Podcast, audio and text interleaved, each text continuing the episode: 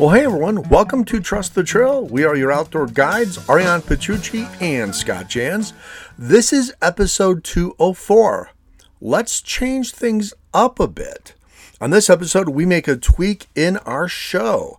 It's time for our listeners to chime in on topics live and have a voice. On our live audio show this week, we have a conversation with Ariane about living in Montana in 17 feet of snow. What's it like living in Yellowstone in winter? What's the best time to visit Yellowstone? How cold air changes in elevation? Do you go low or do you go high to stay warm? We answer that question. And lastly, lastly how does a town of only 72, 72 people coexist with black and grizzly bear walking through town? You can always join in on the discussion on our Facebook group page. Just go to facebook.com forward slash groups forward slash Trust the Trail podcast and join our podcast family. Come out, hang out, and become a part of our community and now chat live with us every Tuesday night. By the way, if you're planning a hike or backpacking trip adventure and you need to plan a route, and hopefully you are planning a route, you need to get Gaia GPS. Gaia GPS is how you plan your next off grid expedition with the desktop or iOS trip route planner. It's an app. Just plan your route. You can use, you can find a link and be, to become a member on trusttrailpodcast.com, episode 204. Click on the banner, and just for our Trust the Trail listeners, you get the first year for only $31.99. Normally it's 40 bucks. Now, the cool thing is you'll be able to download the map once you create it offline. So you'll be able to use it offline. You can print custom maps. You can have access to a, the complete map catalog. And there's thousands and thousands of routes that have already been planned for you. You can layer multiple maps together. In full disclosure, Gaia GPS, at no cost to you, does offer us a commission for each new member that joins. I've already created several maps. It's super easy to use, anyone can do it.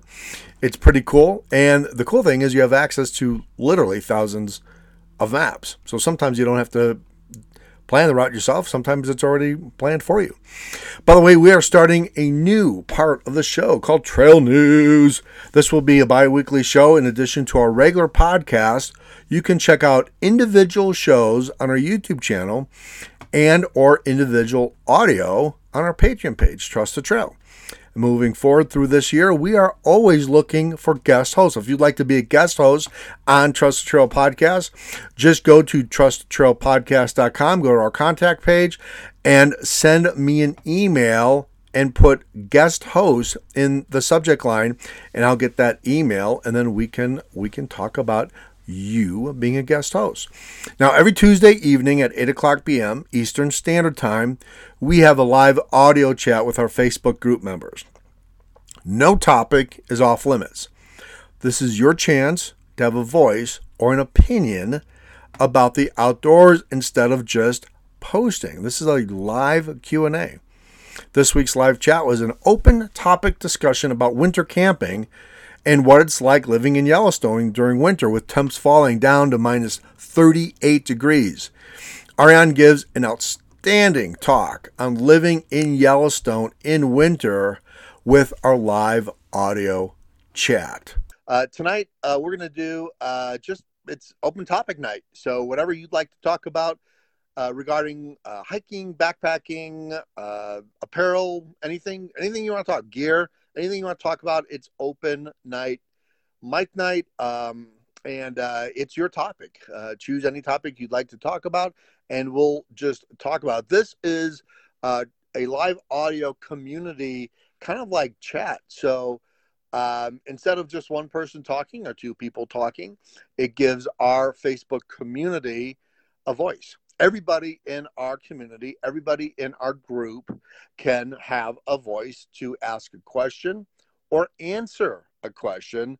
Uh, Ariane and I are not the only people that go backpacking in this group. We have a lot of professional backpackers out here. We have a lot of people that have a lot of miles underneath their feet, and they are also always always open to answer questions along with us. So this is for everybody, not just Awesome. Well, hello, everyone. Welcome to tonight's Anything Goes.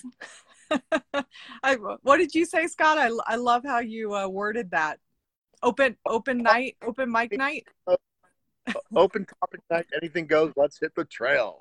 Ariane, what is going on briefly in Cooke City, Montana? Uh, it's actually rather quiet this week, um, uh, a lot quieter than it's been. Uh, so, Cooke City, Montana during the winter turns into a snowmobile haven. Uh, we have world renowned skiing trails. Uh, cross country skiing, uh, snowmobiling, and of course, snowshoeing. And it has been buzzing. I've been surprised at how many people come here and make it a regular routine. Uh, but it's but it's been beautiful. But it's been quiet, and I welcome the silence because there's nothing quite being so remote, and you just hear the buzzing of snowmobiles all the time in your ear, and they're rather loud. So.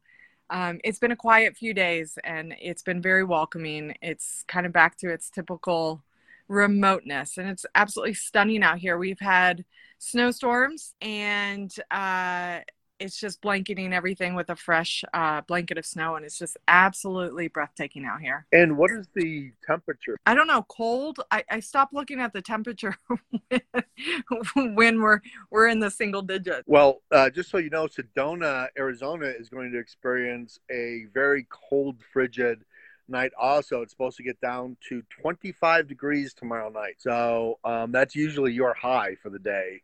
But uh, yeah arizona is gonna it's gonna be chilly the next couple days. So uh, yeah i can say it's cold here too. So well very cool. Um, so one of the things that I, I, I think this is going to be very new for a lot of uh, you know facebook um, users or pl- facebook platform users um, I do this all the time on an app called Clubhouse. Um, and so I'm kind of used to the audio gig to it. We were in a room uh, last night. We had about 300 people, um, you know, talking about a, a topic. Um, and I really like to get this going in our group because I think it's such valuable information where people can just join in on the conversation and really be involved in kind of just a regular dialogue. Um, I've been doing a lot of the trails out here um, and trying to dive deep into uh, uh, the snow. Um, and I, so I've been snowshoeing for a while and I've been um, I've been snowboarding in my past, and all of that is a lot of fun and it's an incredible workout, especially uh, uh, snowshoeing is. I've done some cross country skiing as well, but this time I've set out on foot. I have a pair of snowshoes and it's fun, but I have a dog that is itching to get out. So I've been doing a lot of on foot and it's um it's pretty incredible to get to walk through you know waist deep to almost like you know it's it's definitely to my waist if not even higher at times. Uh, getting to walk through snow like that and if anybody has ever done it it is an incredible workout. Um, it's a lot of fun. It's a lot of work. You don't go very far in the amount of time that you put the effort in for but um it's been it's been really exciting to get to play in snow this deep and you know Cooke city montana is definitely the place to get to play in deep snow. How much snow do you guys have up there right now? Um i don't know. I know that we have i think it's close to 14 feet uh at this time is is is the last recorded number i've heard. Uh, but I don't regularly look at that recording. Um, and we haven't had a lot of snow, but I think February notoriously here is uh, known for its snowfall. So we'll see what we end up getting after the month is over. You know, I've been looking at a piece of gear lately um, that I'm very interested in. It's a uh, it's a backwood wood burning stove, and um, I mean technology has really man I, I I, I get so excited about some of the gear that is around today that wasn't around, you know, uh, even you know five years ago. Um, and this backpacking wood stove looks pretty cool. Um, it comes with Uh, comes with a tent with a chimney hole in it. Um, and uh, you can get the wood burning stove with it. And it's specifically for the, these, these, the, this type of winter camping that you're in, you know, where, when you have, you know, temperatures that are going to be, you know, minus 10, minus 15, minus 20 degrees. Um, and you've got, you know, feet of snow. And it's really cool to watch uh, some of these guys that have been going out there and using this, this gear. Um, winter camping, I would say, has absolutely evolved into kind of um, you know if you it, it, it used to be where well you know if it's you know minus 10 it might be a little bit too cold to go backpacking unless you're going to go into alpine country and then alpine country you've got a whole different type of gear but the gear that's coming out now is really kind of like for your average person to go out there and with a little experience with a wood burning stove and setting up this type of uh, um, tent, which is very lightweight, um, it kind of gives you a chance to say, you know, hey, I, I, can go out there providing I've got the right gear. Um, that's kind of exciting to see that um, that come into the marketplace where you're not spending thousands of dollars on alpine gear. That's very cool. Welcome, Jason. Welcome, Stephanie. I'm going to invite you up to if you, if you guys want to speak and say hello. Uh, introduce yourselves. Good to see you guys. Uh, glad you guys uh, are here tonight. Um, do you see Ariane? Do you see anybody uh, up there, kind of winter camping at all in cooke City, or is it just snowmobiles? Uh, there's a few people that go into the back country. Uh, it's mainly they're going into the back country on snowmobiling, camping out, and then coming back the next day, uh, so they can go further into the elevation uh, where where it's really thick snow. Um, I think that they're essentially going to more of the warming huts. Uh, there's several places out here where uh, you can rent um, or you could permit and uh, select a location um, and snag that. So I don't see the people coming in and actually doing legit winter camping with uh, alpine tents. But uh, I I'm excited to do that. I just need some time off of work before before I could get out there and do that. Um, but uh, there there's there's endless land out here to do that. You just we are in the midst of avalanche territory and avalanches are real danger out here uh, particularly in our location because we're in a fishbowl of mountains and uh, we have uh, very very steep mountain terrain uh, surrounding us so uh, avalanches is something to be uh, really hyper aware of when hiking, uh, when snowshoeing, uh, when uh, going out there on the snowmobile and camping. So there are some limitations that we have out here um, without that knowledge of, of how to properly prepare yourself for that. And I would imagine that the snowmobilers that are out there and the people that are even winter camping probably have uh, personal locator beacons with them. Um, oh yeah, um, especially country. Oh yeah, absolutely. I think um, I, I think it's probably very ignorant of somebody to go out in this terrain without it. Um, particularly in this location with the surrounding mountainsides that we have. Now, if you're going into other areas and you're going further away from uh, the danger areas it's it, you know it's still good to it's still good to have but it's not as much of a necessity. So um, i'm looking forward to getting back into yellowstone and doing some winter camping out in lamar valley because uh, the temperatures there are dramatically different than uh, where we're at. Um, and the the temperatures fall pretty consistently into we're talking double digit negatives um, pretty consistently. So i'm excited to get to do that. So i'm looking forward to that within the next month. So well, i'll he, update so, on how that goes. So lamar valley is um, much lower in elevation. Are you saying it's warmer or are you saying it's windier or what's the weather difference between because i know you're at um, see cooke city's what at 8400 feet um, is it is it that high or a little bit less? But I know Lamar Valley is like around five thousand feet. Yeah, we're at about 70, 77 almost um, up here. But uh, Lamar Valley, it's the temperatures are actually colder, even though you're lower in elevation.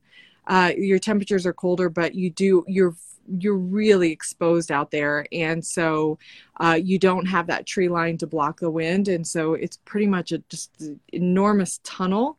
Um, and then that uh, air kind of settles in there. If you know if you've ever experienced sometimes it's like an inversion almost um, where warmer temperatures uh, you know the warm air rises up into the mountains um, and the cold air settles in the valley. And it's it's an inversion and it's very typical out here in the mountains uh, to have that happen during the wintertime. Well you know that that's that's an excellent point because i know um, even on even in the southeast uh, specifically on the appalachian trail um, it can be a difference between where which side of the appalachian trail you camp in for the night on whether you camp on the east side or the west side um, and depending on how cold the air sinks. Now, where I'm at in Sedona, I'm actually in higher elevation. Um, and so the cold air in the valley, in the desert valley, it's so much colder. So we've got that uh, because we're in high elevation, we've got that warmer winds that, and it's a little bit windier. So that cold air doesn't have a chance to sink and be kind of uh, stagnant. Um, there's, you know, uh, cold air or dead air is cold air. So, and that's one of the reasons why your feet sometimes get cold in a sleeping bag if you have too much room in your sleeping bag. Dead air equals cold air. So, and I think that's a good example of, um, you know, how cold air in the winter time, you, you know, people think, well, I'm the higher, the higher the elevation I go, the colder it's going to get. That can be true until night um, and sometimes the valleys in mountain ranges are much more colder than actually sleeping up on the ridge if you can if you have a ridge line to protect you from the wind.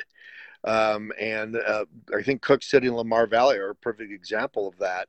Uh, you know where lamar valley and, and lamar valley is so vast and it's so big um, and you have no tree protection. You have no protection whatsoever um, down in there. So I would think uh, down, um, you know, if you're camping near Yellowstone River um, or Lamar R- River, it's going to be a pretty chilly night. I probably would rather be up um, in the mountains where there's a lot more snow anyway to help the snow insulate your, uh, you know, your shelter so you can stay warmer. Absolutely. Absolutely. But there, but there is an, an, an inviting aspect to uh, testing your gear, uh, testing what you your knowledge. Uh, as long as you can do that within the parameters, and you know uh, that uh, you have the knowledge and, and the, the proper gear to be able to to maintain your safety overnight. Um, but also, you know, it, it, anywhere out here, and being so remote with all the dangers that you you have and it's not just here it's in in any type of alpine situation um not that this is necessarily alpine but it has elements of that uh that are that are similar but uh you know just really making sure that that uh, you are safe and you have the ability the knowledge and the backup uh technology to uh to kind of combat any situation that may arise. Yeah, I, I, I agree. I think, um, you know, uh, some of the coldest nights I've been going out or I've gone out uh, in the past have been, you know, below zero. And, uh, you know, uh, it, it is kind of like a, a fine tuned science when you get to that really cold weather extreme uh, camping on you know, not only knowing how your gear works, but different gear works differently in in in cold weather. So, uh, and especially at a higher elevation where you're at, you know, things like the pocket rocket, things like an alcohol stove, um, you know, they may not work up there. Um, and so you got you start looking at different gear, uh, you know, different, um, you know, MSR. You look at the inline fuel. Um, uh, stove that you have to pump the fuel in there and you know prime it and uh, that that that piece of gear has been around oh my god forever uh, for a long time. I mean, more than 20 years. But that is the piece of go to gear that you'd probably use for um, cold weather camping up in higher elevation when the temperatures are getting down to like minus 10, minus 15 degrees. Uh, um, in fact, that would be the only piece of gear I would use to cook because you're probably going to be melting snow for water at that point in time. I'm not really sure you're getting water out of the Lamar River right now. It's probably frozen, um, which is another thing about winter camping. You know, it's all fun. You know, it's, it's always fun to watch these videos, uh, if, you know, people winter camping and stuff like that in the snow. And right now there's, you know, a bunch of YouTube videos of people, you know, you know, you know, uh, camping in the freezing and you know it's great clickbait but you know they they always tend to pass up about you know how to get water from a frozen creek or or frozen lake um, how to keep your water from freezing at night when it's minus 10 degrees because i can guarantee you it's gonna freeze. Um, and uh, you know and then how to how to melt snow. You know I, a lot of people um, you know don't really understand how to you know melt snow properly without burning the snow and out, without burning your water. Um, if if if that if that if that's even successful um, you know you and i have had to burn or melt snow before for drinking water and there is a there is a way to do it. There's a right way and a wrong way to do it. So um, yeah it's a it's a it's a completely different uh, beast to camp um, and to go backpacking you know, in in that much snow and when it's that cold outside, I happen to really like it. Um, I I it's I enjoy it. It's it's deadly quiet. It's uh, beautiful, and there's nothing like waking up in the morning and just seeing a, a fresh coat of snow, you know, all around you. Um, and uh, and then getting some good exercise for that day. It really is very cool. I'm not sure that um, I'm going to remember how to to walk normally without snow on like actual Earth after being here all winter. it's gonna it's gonna be an adjustment. so uh, yeah, yeah, there's that much snow. what will that be like for you to actually walk on pavement again? I, w- I would love that. Uh, I don't know. I'm enjoying. I'm enjoying my time out here, absolutely, without doubt. But um, I haven't. I haven't hit pavement in a long time, so we'll see. We'll see how that goes. I may fumble a little bit, stumble. You know, who knows? Well, we've got Rob, Kevin, Jason, and Stephanie. Um, I've invited all of you guys to speak. I hope you guys are getting all those notifications to come up to speak or if you have a notification to request to speak, I'm not really sure what your end looks like. Um, but go ahead if you guys want to come up and and just join in on the conversation. You're more than welcome to. We're kind of talking a little bit about winter camping and um, camping in higher elevation, what cold air does in higher or lower elevation, and uh, the beauty of winter camping. Um, I absolutely love winter camping. It's it's it's always been my favorite, and and I think it's I think it's my favorite because it's a little bit more challenging, and so you know like you have you have a lot of you have a lot more camping chores. you, you have a lot more camping chores to do um, when you're trying to set up your your tent or your tarp or or your shelter system um, and sometimes you sometimes you're digging your shelter system if you're making uh, like a snow cave or snow barrier to block the wind from your uh, tent. Um, and so you have a lot more chores to do than you do in in summer in summer camp. And by the time you go to bed, you usually be tired. So Ariane, what is um, what's been the coldest you've experienced so far up in uh, Cooke City, Montana? Uh, negative 38, I think, is what I clocked. Um, but that was with wind chill. So I'm if if if you do, if you take wind chill out of it, which can always feel colder, I think I think the coldest, just cold dead air. I think we were at negative 17 at one point, but uh, it was brief like a day uh, overnight. Um, but pretty consistently, uh, we've had a couple weeks where we've been in the negatives um, as a high.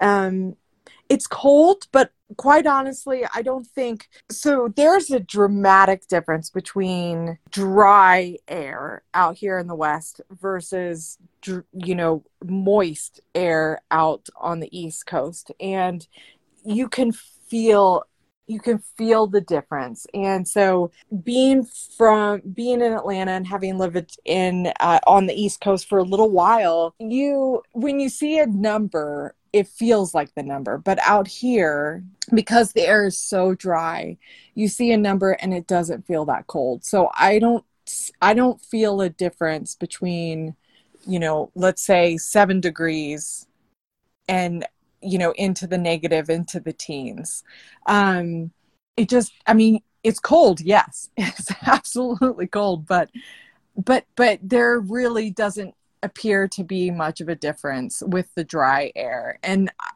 that's a blessing I, I don't know that I ever want to move back to the East Coast. And I'm sorry if any of you guys are from the East coast or the you know on the east side of uh, the united states here but um i i prefer the weather in the west. I just do. It's just so much more comfortable. Well out out there you don't have you know the, the one thing that you have such low humidity out there the one thing that you don't get is you don't get the crystallized air um in you know where you're at um unless you have you know um you know, unless you have high humidity. I, that's the other.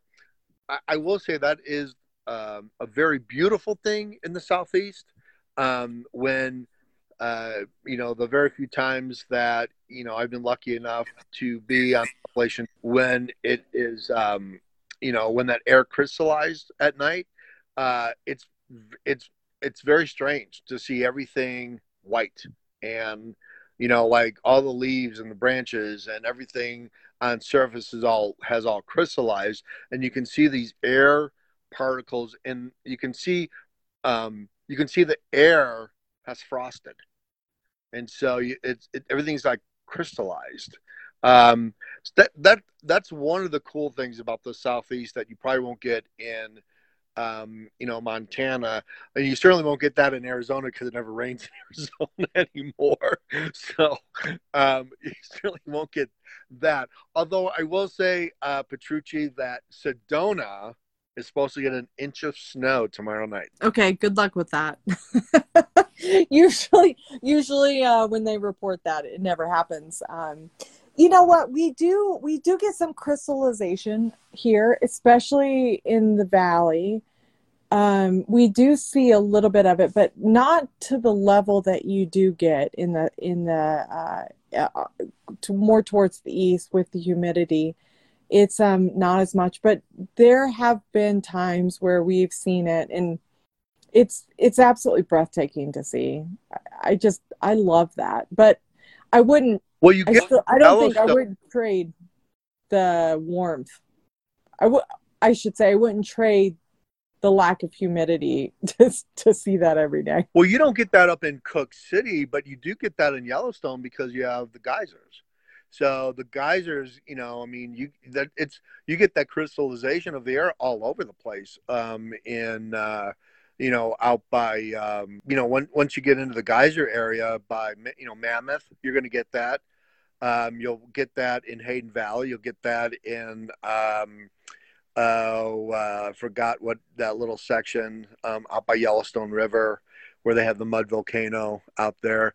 Um, you'll that and that, that's probably where all the bison are hanging out right now. By the way, um, you'll get all that crystallization there because you got you know, um, massive amounts of heat, like a steam room coming out from the from the earth. So, um, you know, and the the the other the thing uh, specific about Yellowstone is that if there's a time to really see the beauty of Yellowstone, I I mean, what Ariane, tell me if I'm wrong or not, but I would pick winter to see uh, Yellowstone National Park. I think that I think it really depends on what what you're seeking from that experience because um, winter is a time to do it without the masses. You see you see fewer people. But it's also during the winter you also have to either be self-sufficient in in getting to a point where you can stay overnight uh, so you still have to get access in um, they do provide a few permits uh, on a lottery basis to be able to go in on a snowmobile and be self sufficient. But for the most part, you're experiencing the majority of Yellowstone, like the in, the majority of Yellowstone, you're experiencing by having a guided tour, uh, whether that's being carted in to be able to do your own snowshoeing once you're uh, over kind of by Old Faithful area, or if you're on a tour. So you're still really with people regardless how you do it. It's I have not gone into the interior of Yellowstone yet this winter. I've been on the outskirts of it. I've been to Mammoth. I've been hiking around that area around Mammoth, but I haven't gone into the interior. And um it's I I see photos, I see images, I've experienced some of it for myself on the northern end, and it's absolutely breathtaking in the winter, and it's a very unique experience. Um, but I think to really see the full gamut of what Yellowstone can provide, I think you're probably better off in fall. I think fall hands down beats every season that I've experienced so far. And I think that's because it's still a little busy, but you can get away from the crowds. You can experience Yellowstone in a very unique way, and you still have all the activity of the wildlife. And the wildlife is preparing for winter. They're extremely active, whether it's, um, you know, for hibernation and they're preparing for that, or uh, their mating. And I just, I, I think so far fall has been my favorite season in Yellowstone. Yeah, I would say fall was pretty beautiful uh, when I was up there, especially, you know, the fall colors. They, they it comes and goes pretty quick. Um, I'm kind of surprised on how quick fall comes in. Um, it kind of, you know, one day you wake up and it's like, hello, it's fall, and uh, last seems like it lasted for about two weeks um, and that was it. It, it. it, comes in really, really quick. Um, although I just can't imagine um, not being able to explore Yellowstone in in winter. I just it it just looks so majestically beautiful, um, and uh, I think late fall too. Late fall, maybe early winter would be the best time possibly because uh, you got you see so much more wildlife. You get to experience. Mo- so much more wildlife. And as you've experienced in Cooke City, the wildlife tends to come into Cooke City and say hello. Yeah, yeah. I think um, there's a lull here in Cooke City. There's a uh, there's a lull between the two major seasons.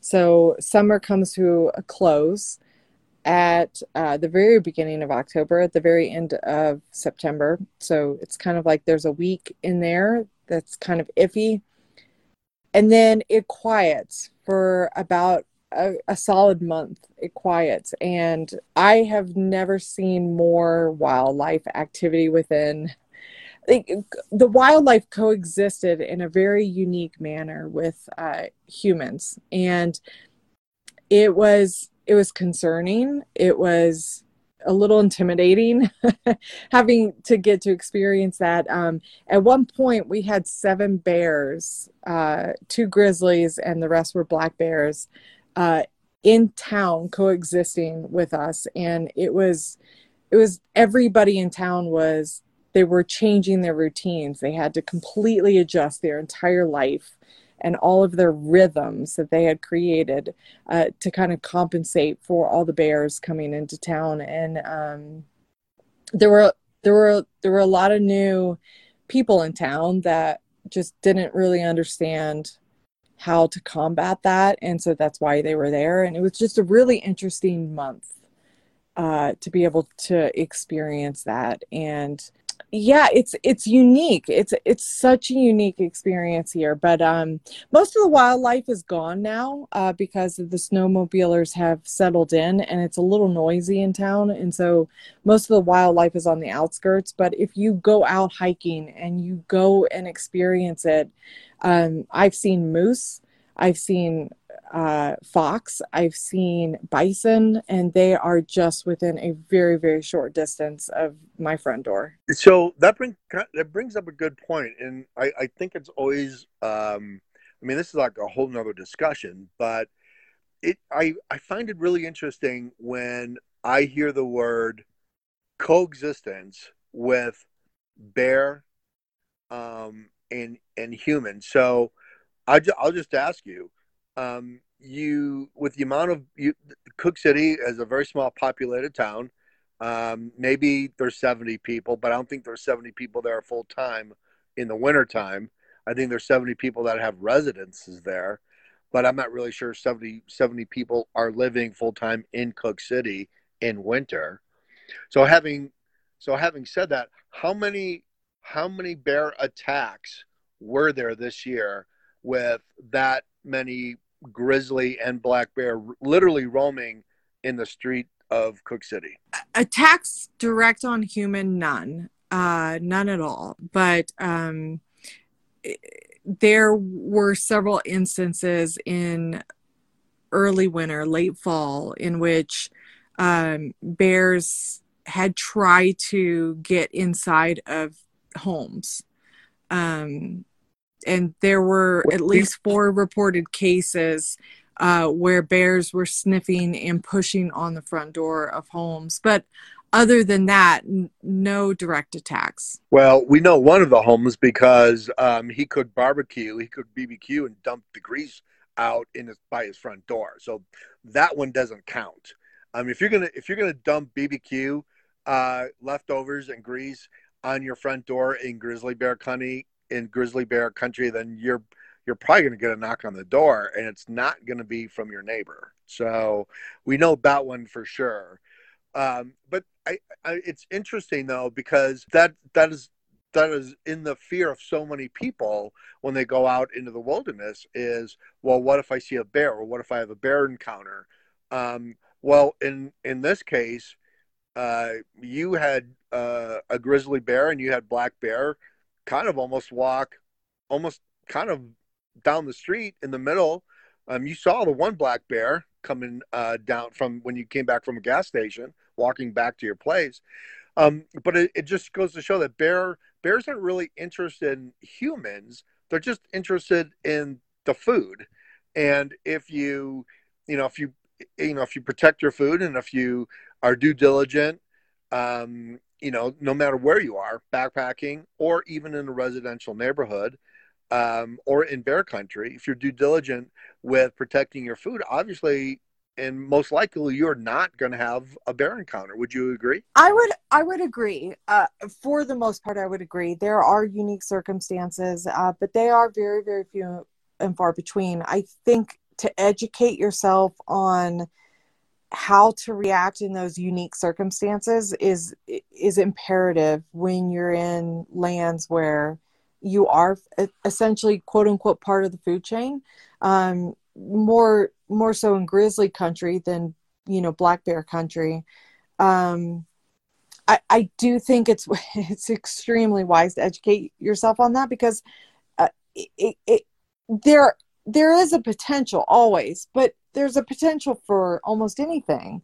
Um, but generally speaking, no, it's it, it really boils down to um, I would say human error in not uh, protecting yourself. And maybe I'm saying this incorrectly, but uh, human error in not doing all the proper procedures to protect yourself when you're in their territory, essentially.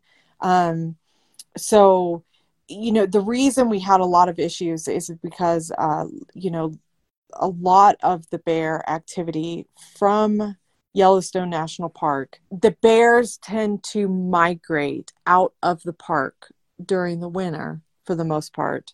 A lot of the bears within Lamar Valley because it becomes a little warmer up here in Cooke City than it does in Lamar Valley.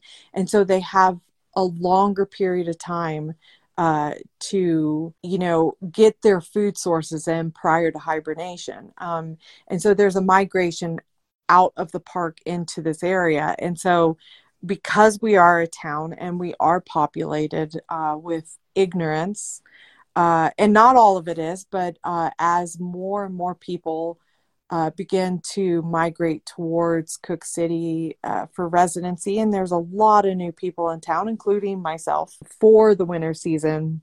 There's also a lot of ignorance that comes from that, just from being unaware. And it's and it's not a negative. It's just a, a learning curve. And I have even had, uh, you know, to deal with some of that learning curve as well. And so the bear are becoming a little bit more interactive with the humans. But yeah, to answer your question, I you know it's really not much of a threat if you're following all the proper procedures and you're protecting the bears from getting into the the food source from the first point. I mean, that's really where um that's that's really the crux of all of this is not providing a food source for the bear they're not going to linger around. They're going to find it elsewhere because it is a requirement for them prior to hibernation. And so if there's nothing available to them, they will move on. Well, statistically speaking, Yellowstone National Park and uh, that national forest, uh, uh, uh Gallatin National Forest, um, statistically speaking, it's the moose encounters that cause more injury to hikers, backpackers, and and uh, you know tourists. Uh, moose um, moose are cranky, as we, as I talked about in the last edition of Trail News. Um, moose tend to be a lot more.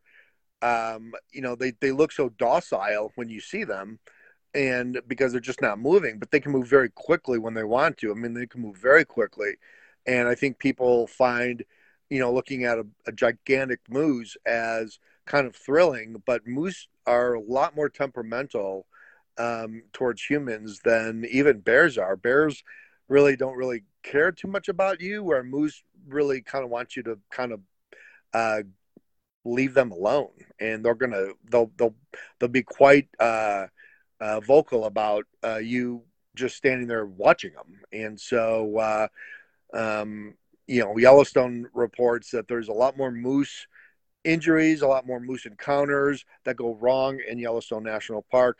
And by the way, speaking of Yellowstone National Park, uh, you'll be interested in now. Um, I'm going to upload this uh, Feb, uh, the first week of February trail news on our YouTube channel. Yellowstone has completely changed their permit system. So um, that'll be kind of interesting to share with everybody uh, once I um, put that uh, story together. Um, and I'm gonna, I think I'm gonna have that thing uploaded on Friday up on our YouTube channel. But yeah, Yellowstone just announced that backpacking permits and reservation systems are, are completely changing for 2022 in Yellowstone National Park. So that'll be interesting to see how that goes and how that affects everything this year. Um, I know they're going away from first come first serve. We heard that last year when we were there. Um, we heard that right from the horse's mouth and from one of the camp hosts that were there. Um, but I didn't know they were changing the backpacking permits. So we'll we'll kind of see how that works. Also, I I just want to make sure you haven't moved up there permanently, have you? Uh to be determined. I really love it up here. Um, it's absolutely beautiful. Um, there's uh you know I, I see moose i see fresh moose tracks in the fallen snow. I have yet to see i i've had i've seen a couple here in town but i have yet to accidentally run into one which is a good thing. Um but uh, i every time i take cal out for like an early morning walk or a late evening walk after work and we go and explore new areas, uh, it never fails. I see fresh tracks or fresh moose poop. So they're definitely lingering in town after we all go to sleep. So um, I don't know. It's very enticing up here. Okay, you guys, you guys, thank you so much. I'm going to end the room. You guys, thank you so much for listening. Really appreciate it. If you enjoy the podcast, would like to show some love, go to Trusted Trail Podcast, click on our merch link. We have partnered with spring.com. We have all kinds of merch on there Trusted Trail coffee cups, t shirts, hoodies, Embrace the Suck, uh, coffee cups, all, all your favorite things. Shout out to our lovely and amazing Facebook members. We really love you guys and our patrons. We couldn't do the show without you.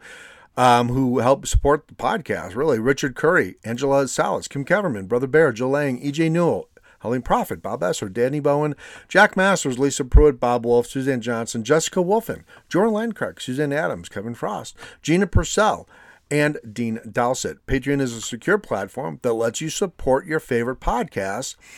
All you need to do is create an account, go to Trust the Trail Podcast for as little as $2 a month, get special benefits and exclusive content. We now are back to weekly, so you're going to get a, a weekly show on our Patreon page. Our podcasts are available on iHeart, Apple Podcasts, Spotify, all the big ones. We're on Facebook. If you go to our Facebook page on um, Trust the Trail Facebook page, all of our podcasts are right there.